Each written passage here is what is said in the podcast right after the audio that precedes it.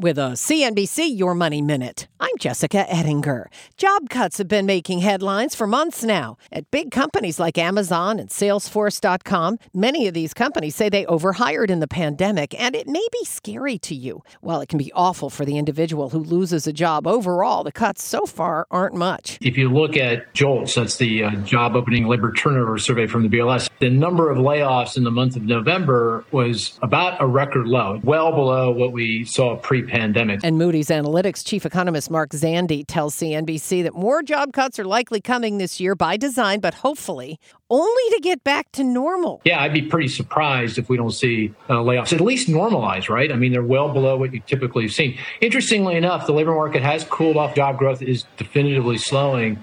But all of that is because of less hiring, not because of increased layoffs. Lots more on jobs at CNBC.com.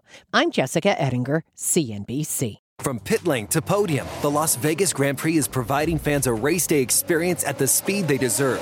With the help of T Mobile for Business, our 5G advanced network solutions are powering race day operations with event wide connectivity. From streamlined gate entry to an immersive app, giving fans blazing fast access to the sport they love. This is accelerating innovation. This is the Las Vegas Grand Prix with T Mobile for Business. Take your business further at T-Mobile.com slash now.